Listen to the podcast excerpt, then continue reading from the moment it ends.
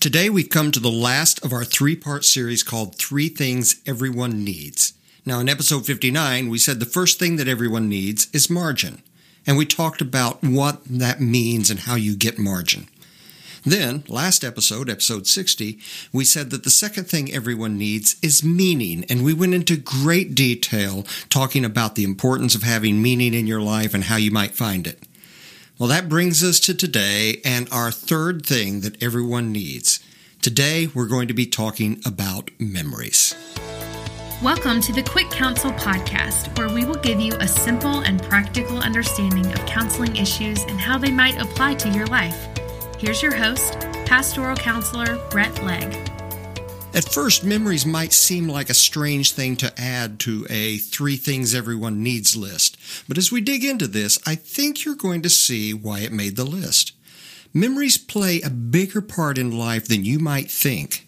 Memories are the legacy of life. When we come to the end of our life, that's all we really have left.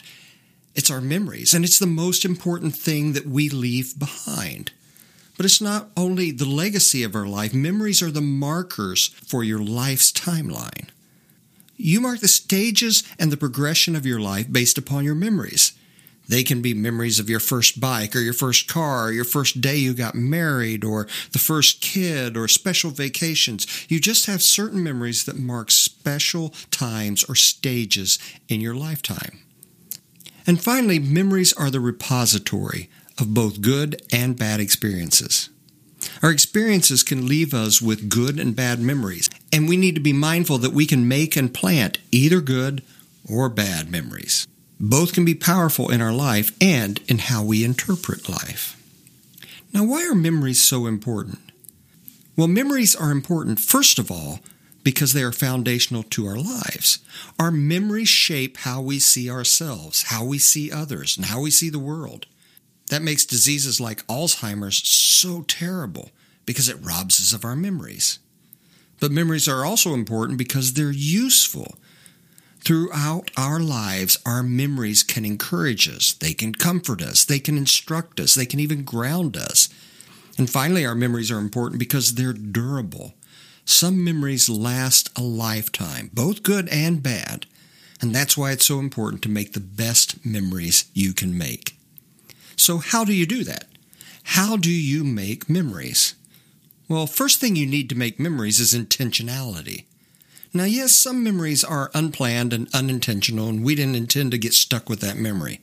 But that doesn't mean that they all have to be that way. You can put some intentionality into making memories. When something is happening, ask yourself this question 20 years from now, will this make a good memory? And the second thing you need to make memories is not just intentionality, but it is the right ingredients. What are some of the ingredients that go into making memories? Well, time. Yes, some memories, good and bad, can be made quickly in the spur of the moment. But you can also set aside both quality and quantity time to make intentional, great memories. Presence is another ingredient you need in making good memories. Simply put, you can't remember something if you're not present in that moment. And we miss so many great memories because we're too preoccupied to really be present in the moment. So be present. A third ingredient for memories is people. The best memories often involve people. I mean, even if it's a trip to somewhere like the Grand Canyon, it still has a lot to do with the people who are with you. Be a person who makes memories with other people. Another ingredient is emotions. Our memories are very often connected to an emotional experience. Again, both good and bad memories. And get this the strength of the emotion has a big impact on the strength of the memory. Tokens, that's another ingredient in making great memories. A great example of this is your Christmas tree ornaments those ornaments that have been handed down, they're, they're usually not because they're so beautiful, it's because they have beautiful memories attached to them. And tokens from special times are a good way to spark and keep our good memories. And finally, an ingredient that goes into making memories is rehearsal. The more you rehearse an event or an experience, the more it solidifies that as a memory. That's why we often tell those old family stories time and time again. We hear them at every holiday event because we're rehearsing those memories and making them stick.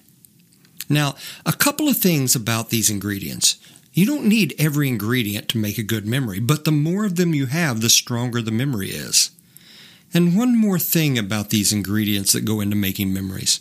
Did you notice that of all the things we talked about, we didn't mention money? Because you can make wonderful memories without any money. Okay, a final word. Along with margin and meaning, memories are the third thing that everyone needs. And as I said before, when we get to the end of our life, all we have left is really our memories. So don't miss out on the memories that are happening right in front of you. And don't miss out on the opportunity to make some great memories, both for you and for others.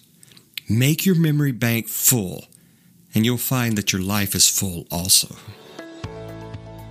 I hope you're living a life rich in good memories, and if not, I hope you will start looking for them and making them today.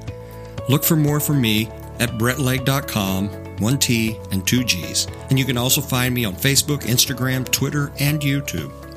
Now, get out there, make some great memories this week, and we'll see you back here for the next Quick Counsel. Thanks for joining us today for Quick Counsel. This podcast is meant to give you a simple understanding of counseling issues and is in no way intended as a substitute for professional counseling or therapy. If you feel you need further help, please contact a local counselor, therapist, or physician. Thanks for listening, and we hope you will join us for the next episode of Quick Counsel.